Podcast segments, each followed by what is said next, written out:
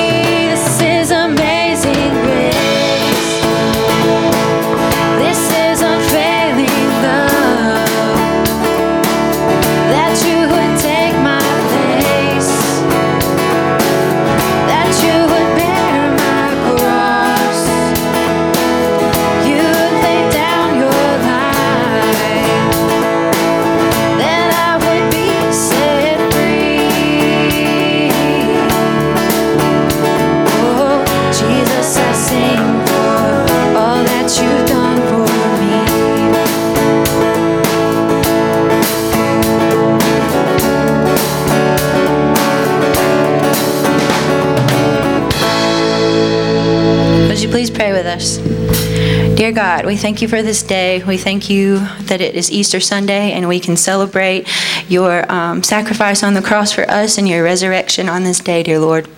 We pray that you would open our hearts and our minds again, God, that we can receive your message and focus on your word. In Jesus' name, amen.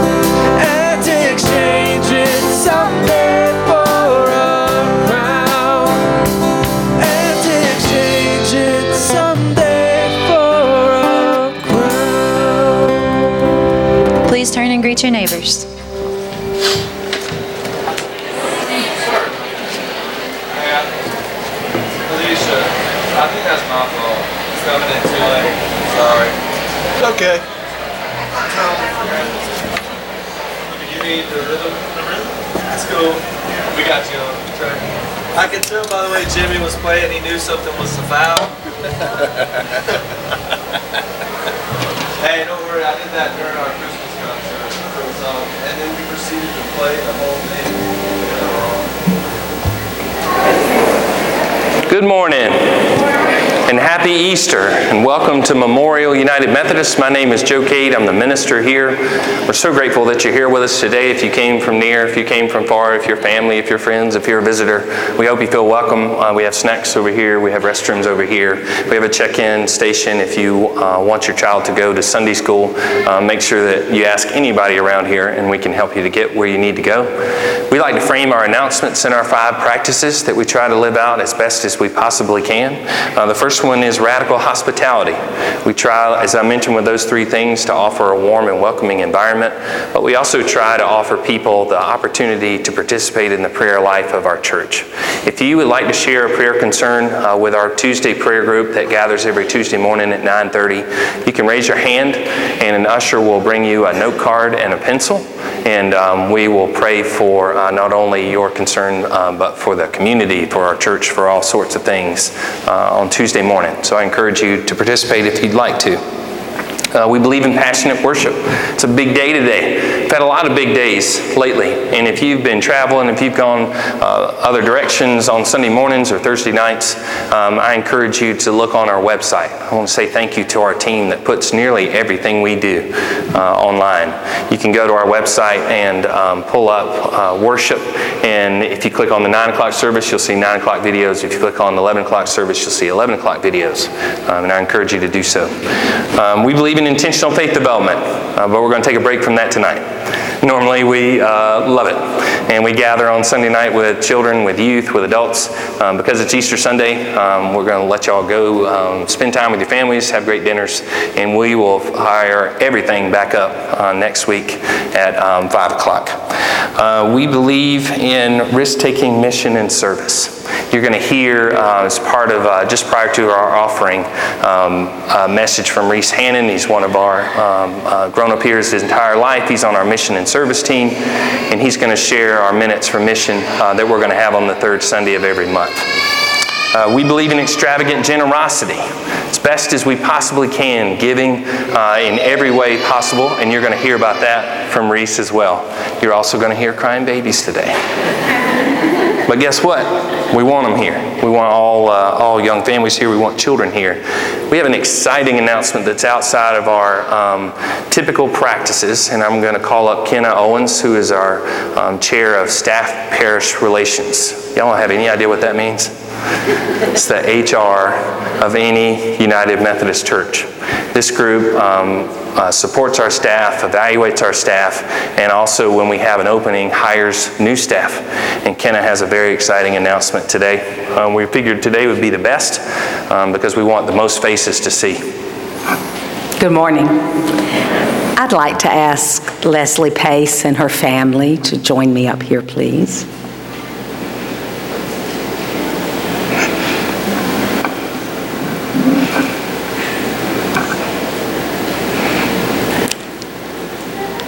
Hi. Stand right there. Great.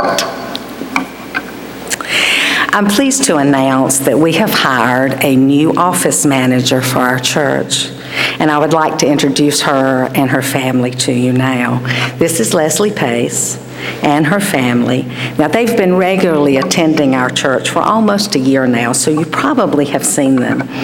Uh, Leslie is from Greenville. She graduated from USC Upstate. She has a bachelor's degree in business with an emphasis in marketing. Now, her career background includes advertising, marketing, and most recently, dental office management and patient care. Leslie and her husband, Brian, currently live in Lyman with their two boys, Colin, who is seven, and Charlie, who is three. Colin is a student at Lyman Elementary School, and Charlie attends our own CEP program.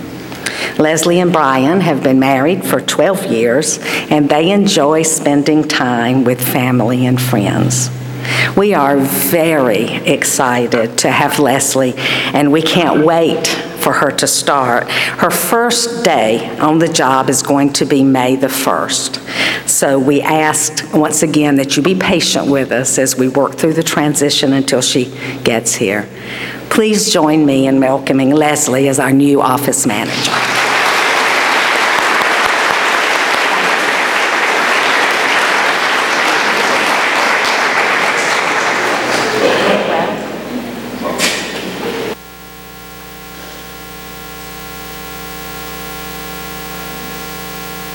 And her crowd, Kenna and her crowd with the staff parish have had a, um, maybe the most insane 12 months uh, we've had in a long time here. But each time we had a transition, uh, someone special walked through the door and wanted this job, whatever job that may be. And I'm just overjoyed uh, with it. I'll, uh, uh, what's the word? re-emphasize what she said about patience. Um, Erin, our um, Children and Family Ministers Director, is recovering nicely from surgery. She's probably out one more week. She's also my right arm in everything that I do here. So um, I have a left arm. Uh, for the next two weeks. But then after that, I'm going to have both arms and Leslie. Uh, so uh, if y'all just be patient with us. And uh, actually, the office is closed this week um, uh, the, uh, for the entire week. If you have anything, I want you to look at your bulletin. See in your bulletin the um, number that says pastoral care. I want you to use that number for everything for the next two weeks. You'll immediately get a voicemail, and it'll be about pastoral care. Don't worry about that. Just leave a message, and um, I'll get an email about it and get, get back to you as quickly as is um, possible. Uh, so thank you. Thank you, uh, Kenna. Thank you, uh, Leslie and Brian. We're grateful to have you. Let's pray together.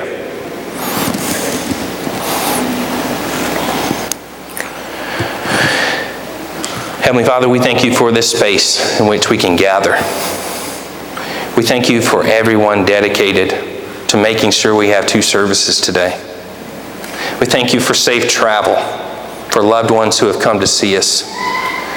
We thank you for safe travel of those of ours who have gone to see their loved ones. Be present with us this morning, Lord, as we read a story that could be strange to us, that could be frightening to us, that could be exciting to us, that could be confusing to us. Unpack it for us, Lord, that we can understand what it meant for those people that day and what it means for us today. Inspire us, Lord, as we pray the prayer your Son taught his disciples to pray. Our Father, who art in heaven, hallowed be thy name. Thy kingdom come, thy will be done on earth as it is in heaven. Give us this day our daily bread, and forgive us our trespasses, as we forgive those who trespass against us. And lead us not into temptation, but deliver us from evil. For thine is the kingdom, and the power, and the glory forever. Amen. So before we look at our scripture, I want to give you an image uh, to consider the cemetery. I walk through a cemetery every day, just about, at least six days a week, um, because we live just right there on Arlington. And every time I walk, I walk through the um, cemetery just a couple blocks away.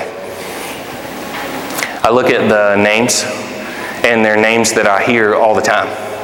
Names that I hear in this church, names that I hear in the community, names that I hear of stories of people um, who have served this church and the community in years past. So I look at the names all the time. I look at the numbers all the time and do the math. Think about what was going on at what age they were. I think about how, what year it was when, uh, when they were 39, because I'm 39, what, what they were going through. I think about um, the different things that they wanted to note about military service or about their relationship to another person all the time. But I also see people, it's, it's pretty rare because I go so early. I see people standing there remembering their loved ones. Going out to visit, taking children out to visit, taking loved ones out to visit. And um, I'm always seeing when there's a new person there because of the tent, and then for a little while I'll see family going out to see them. And there's something about that. The sense of walking through there every single day affirms the significance of the time that I have.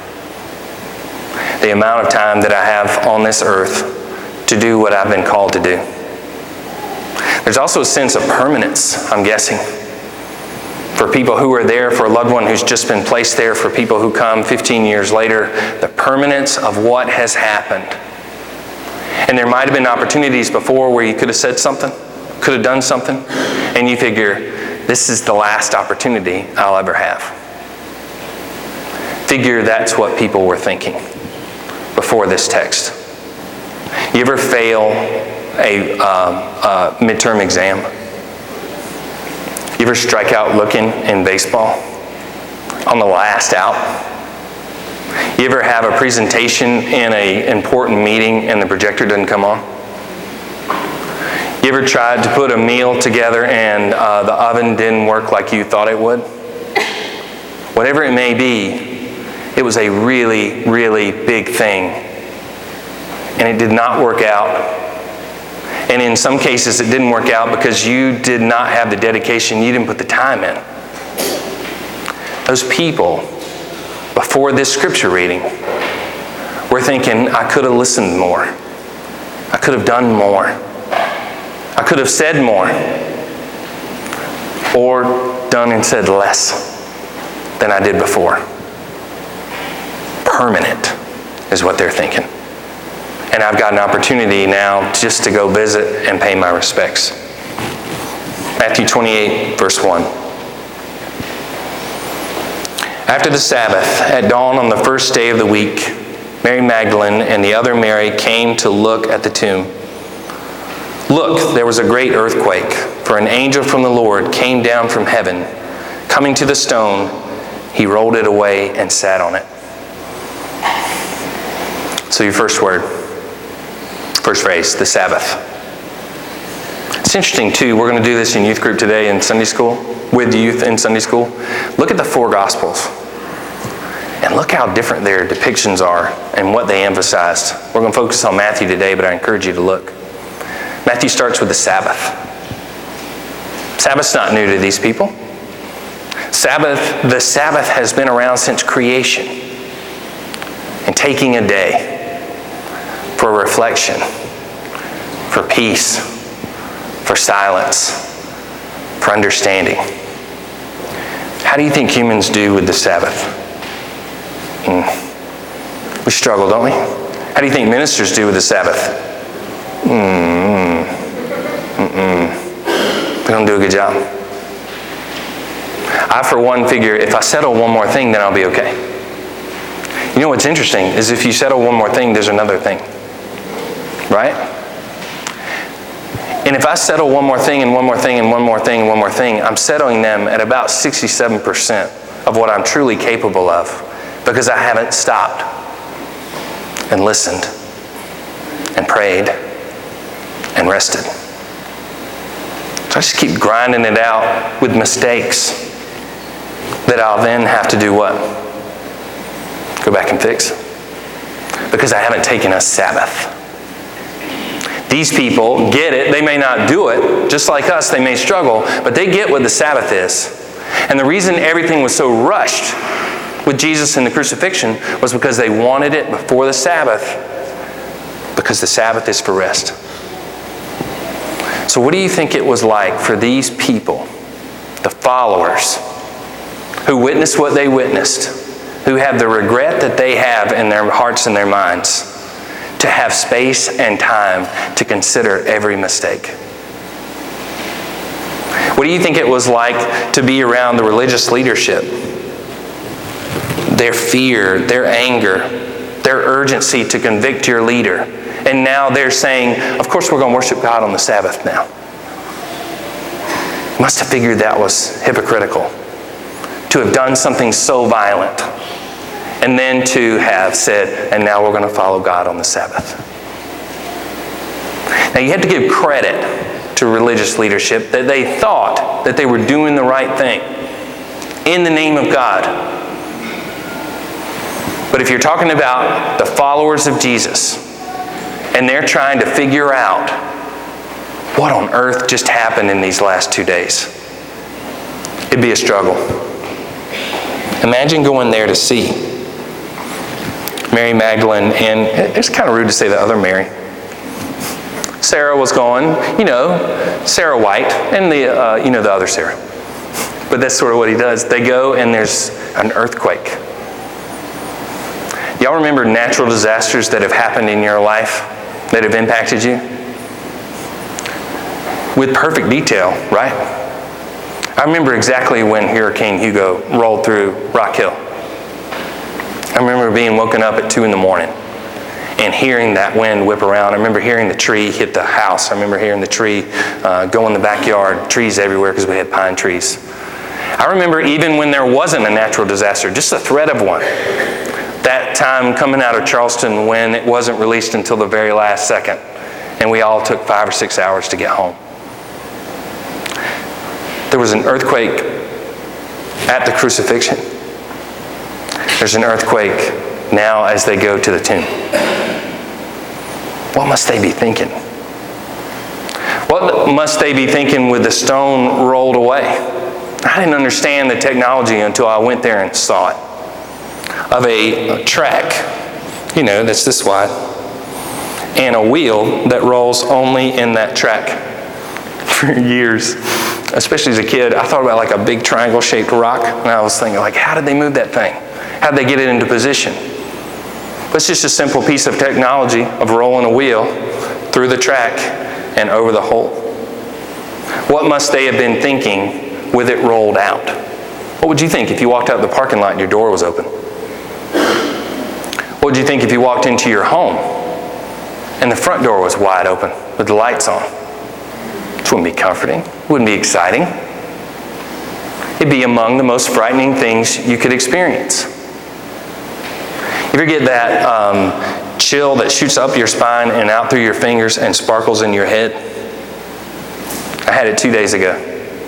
Walking in, um, yeah, I'm pretty big. I'm not scared of dogs anymore. I used to be real scared of dogs. Um, I, had a, I had an event. Uh, you know, you remember the bikes with the little seat on the back of them? I'm talking about a long time ago, event. I used to sit back there, and a dog chased my mother on that bike with me on that seat. I don't know how she got away from it, but in a very frightening way. It took me until I was as tall as I am to get over it. But I was walking, and you see a dog, a pretty big one, that doesn't have a leash. And it's coming like, it probably just wants to hang out, like every dog ever. But it's coming on a level that I think, this can't be good. Pick up my dog. Right? And I'm holding him, and it shoots up through my spine and through my head and out through my fingers. Your body is giving you, uh, is, is numbing you and giving you adrenaline to run from the thing that you are experiencing right now. What do you want to figure they had that? And there's an angel sitting on the top of a rock. What do you figure shepherds, who are not probably scared easily, they protect sheep all the time, what do you figure they thought in the middle of the night at the very beginning of this story as an angel came and said, Hey, don't be scared? Same thing. My word. What is this? Verse 3. Now his face was like lightning and his clothes as white as snow. The guards were so terrified of him, they shook with fear and became like dead men. But the angel said to the women, Don't be afraid. I know you're looking for Jesus who was crucified. He isn't here because he's been raised from the dead, just as he said. Come, see the place where they've laid him. Now hurry, go and tell his disciples he's been raised from the dead. He's going on ahead of you to Galilee. You'll see him there. I've given the message to you. So your next phrase is the fear. I've had a lot of storms lately. Have y'all seen lightning very close? Yeah. And then that pop. You're talking about an individual, a being in front of you that's as white as lightning. I don't think that would be comforting either. It'd be shocking to see this person and to have this person say, The one you came to see is no longer here. He's been raised. You ever, you ever say to your loved one, to your coworker, to your child, you know, like I told you. Like when they say, Where's the milk? It's on this second shelf. I don't see it. You go over to the refrigerator, you open the door, and you say, You know, it's right here on the second shelf. Like I told you. Where are my keys? They're in, in the bedroom. And the mail somehow just goes to one spot in the bedroom and gets fixated. It's not there. It's not in the bedroom. Walk out. And you think, man, I don't know, maybe she's right. Go back to the exact same spot. Look, it's not there. Walk out. You say, my keys aren't there. She comes in, she goes, they're in the bedroom. Like I told you. Right? You ever text and say, what was it I was supposed to get? Whatever it is, our attention span, we struggle. A teacher could say, Yeah, it was on the test, just like I told you. It's significant there that the angel says, like you were told. How many times you figure? Well, y'all like biblical numbers, right? Three. The problem is, being told that was wrapped in the fact that they were leaving Galilee and they were going to Jerusalem and he was going to be tried and he was going to be crucified. When they heard that, they were done. That's too, that's too much. You ever say to someone, I can, no, not, not right now. Don't tell me right now.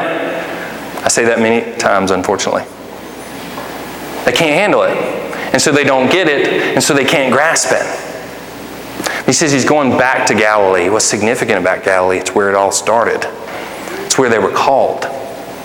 It's where they were fed so many people. It's where they healed so many people. It's where what was happening was so special. He's gone to Galilee, the angel says. Two classic lines in this story. Don't be afraid. Just never once not been scary in the Bible when people heard that. And as you have been told we struggle to listen. We struggle to retain.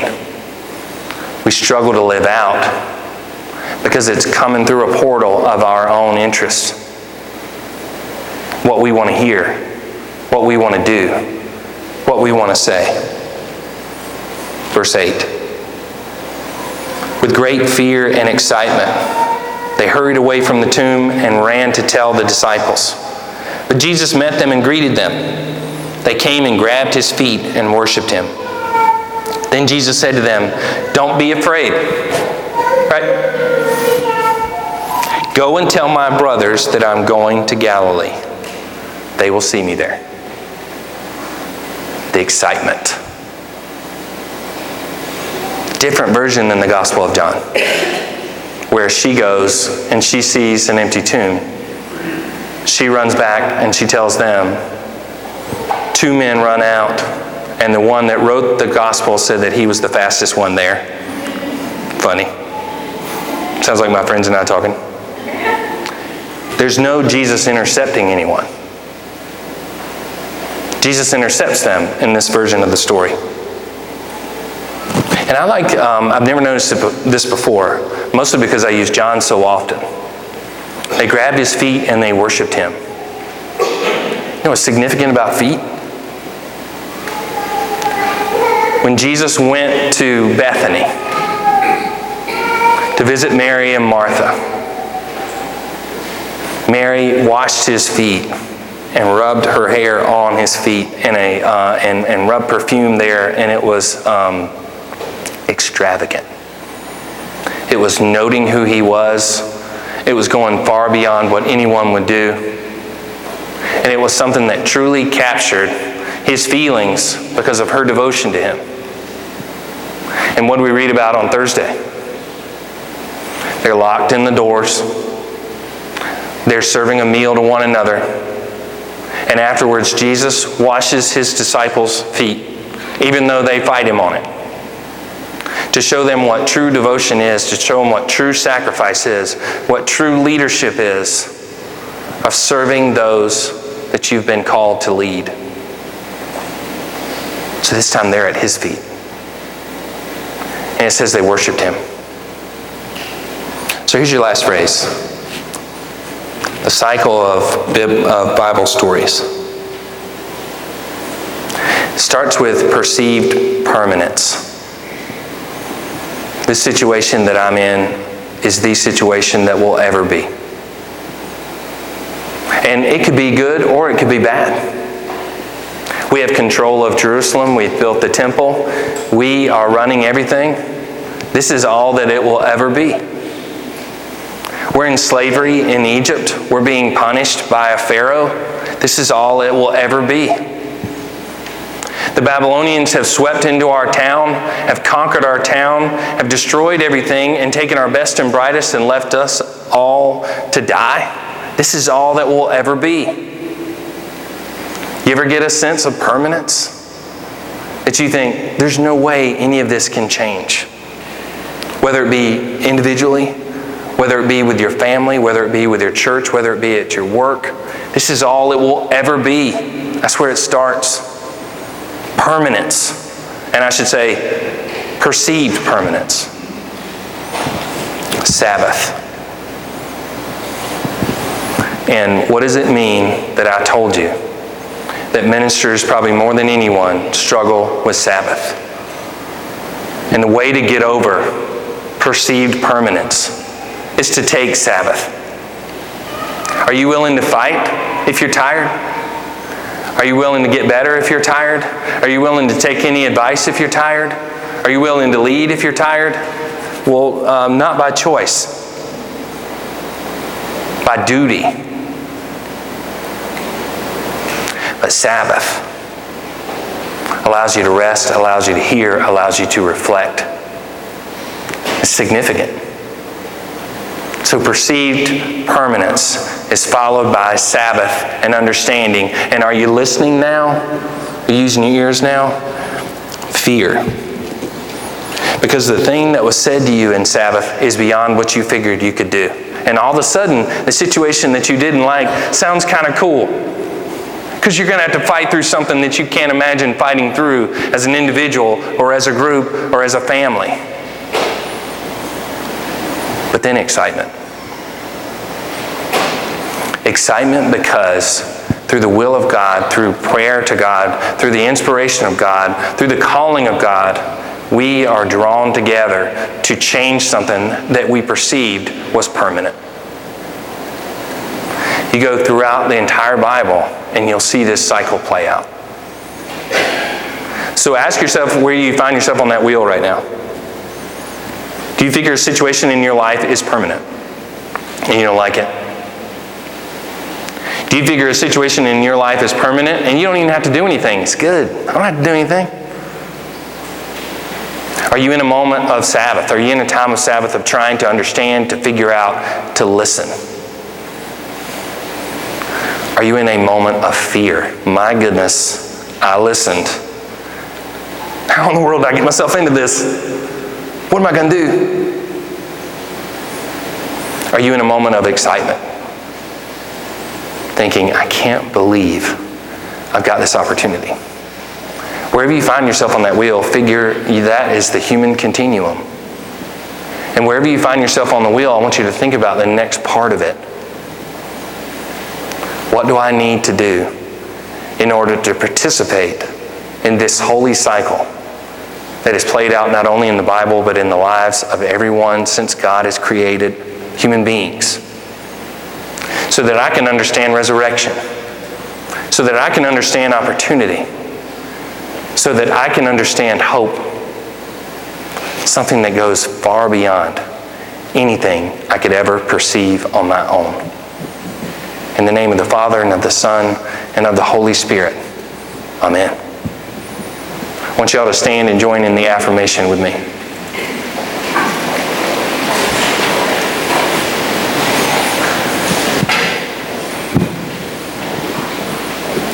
We believe in God the Father, infinite in wisdom, power, and love, whose mercy is over all his works, and whose will is directed to his children's good.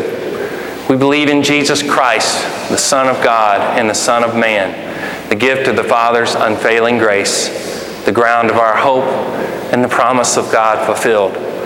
We believe in the Holy Spirit as the divine presence in our lives, reminding us always of the truth of Christ, our inspiration and strength in times of joy and sorrow. We believe our faith should be apparent in our words of love and acts of service, that the kingdom of God may be a present reality here on earth. You may be seated. I mentioned before, as part of our um, third Sundays for Mission and Service, you're going to hear from Reese Hannon about exciting news. Reese? Good morning. Happy Easter. Um, uh, just like Joe said, my name is Reese Hannon. I'm here to represent the uh, risk taking mission and service team. Uh, every third Sunday of the, of the month, we give a little update on our mission efforts as a church, and uh, we, we give you something to anticipate and, and get ready for. Uh, our two celebrating things that we're, uh, our efforts that we're celebrating this month are, first of all, we've, uh, the student funds that we raised. Um, we raised uh, $970 that will be divided between Garner Brooks and Leanna Morris for summer mission uh, trips and projects. Uh, both of those are students in North Greenville. And uh, the second thing we're uh, celebrating is the Advent offering. Uh, over the past several weeks, we've collected an offering to help assist Advent United Methodist Church, who uh, had a fire in their sanctuary. And uh, so, as we've collected money, we've collected $1,310, and that's already been given to Advent. And our finance committee will determine an amount to be given by the Straight Burnside Fund. Uh, so those two things, we, we really thank you for your extravagant generosity. Our, our, what we're in, anticipating this month is our annual Epworth Children's Home uh, Mother's Day offering. Um, Epworth Children's Home has served the children of our state since 1896. Uh, children ages 4 to 18 that are in the middle of broken family systems are brought to Epworth's campus uh, for education, counseling, medical care, and spiritual enrichment. The primary aim is to break the destructive cycle of abuse, neglect, and shame and replace with self respect, responsibility, and productivity. United Methodist churches around our state have supported Epworth with annual donations on Mother's Day for years, and uh, Epworth really counts on our generosity to provide uh, to provide these uh, donations uh, for their critical task for these fragile families. Uh, you'll begin to see flyers and bulletins, announcements in emails and in worship, and they will encourage you to participate in this very special offering. Extravagant generosity is one of our five practices, and we really encourage you to prepare for Mother's Day and to participate with us. Thank you. Thank you, Reese. It's now time for our offering, and if you would like to give online, you'll see instructions on how to do so in your bulletin.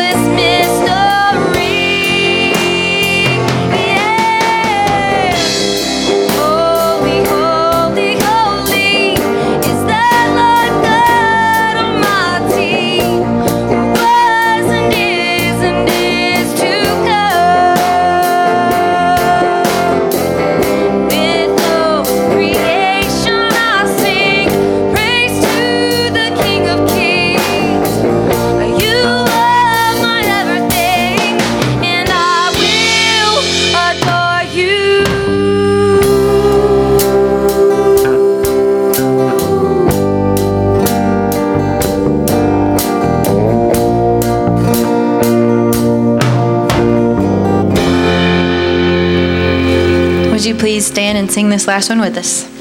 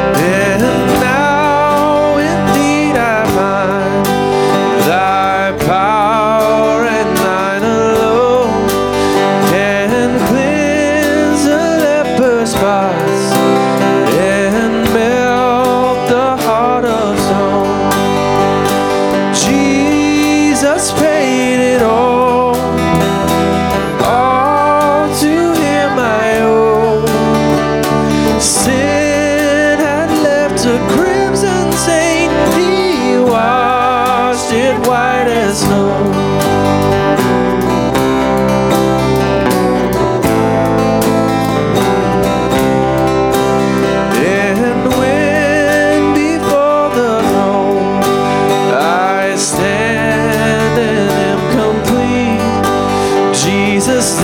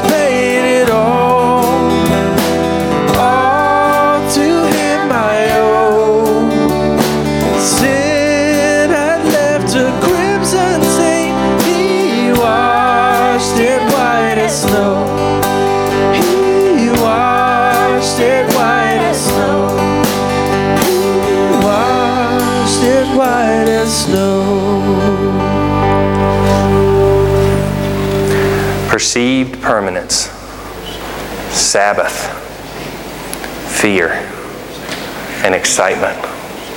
I'm guessing the thing y'all need is Sabbath. I'm guessing that's where you are, it's where I am. So I encourage you to find time wherever you can so that you may be given something that might give you great fear, that will move you beyond the situation that you figure you're in to put you in a place of doing exciting ministry for our Lord.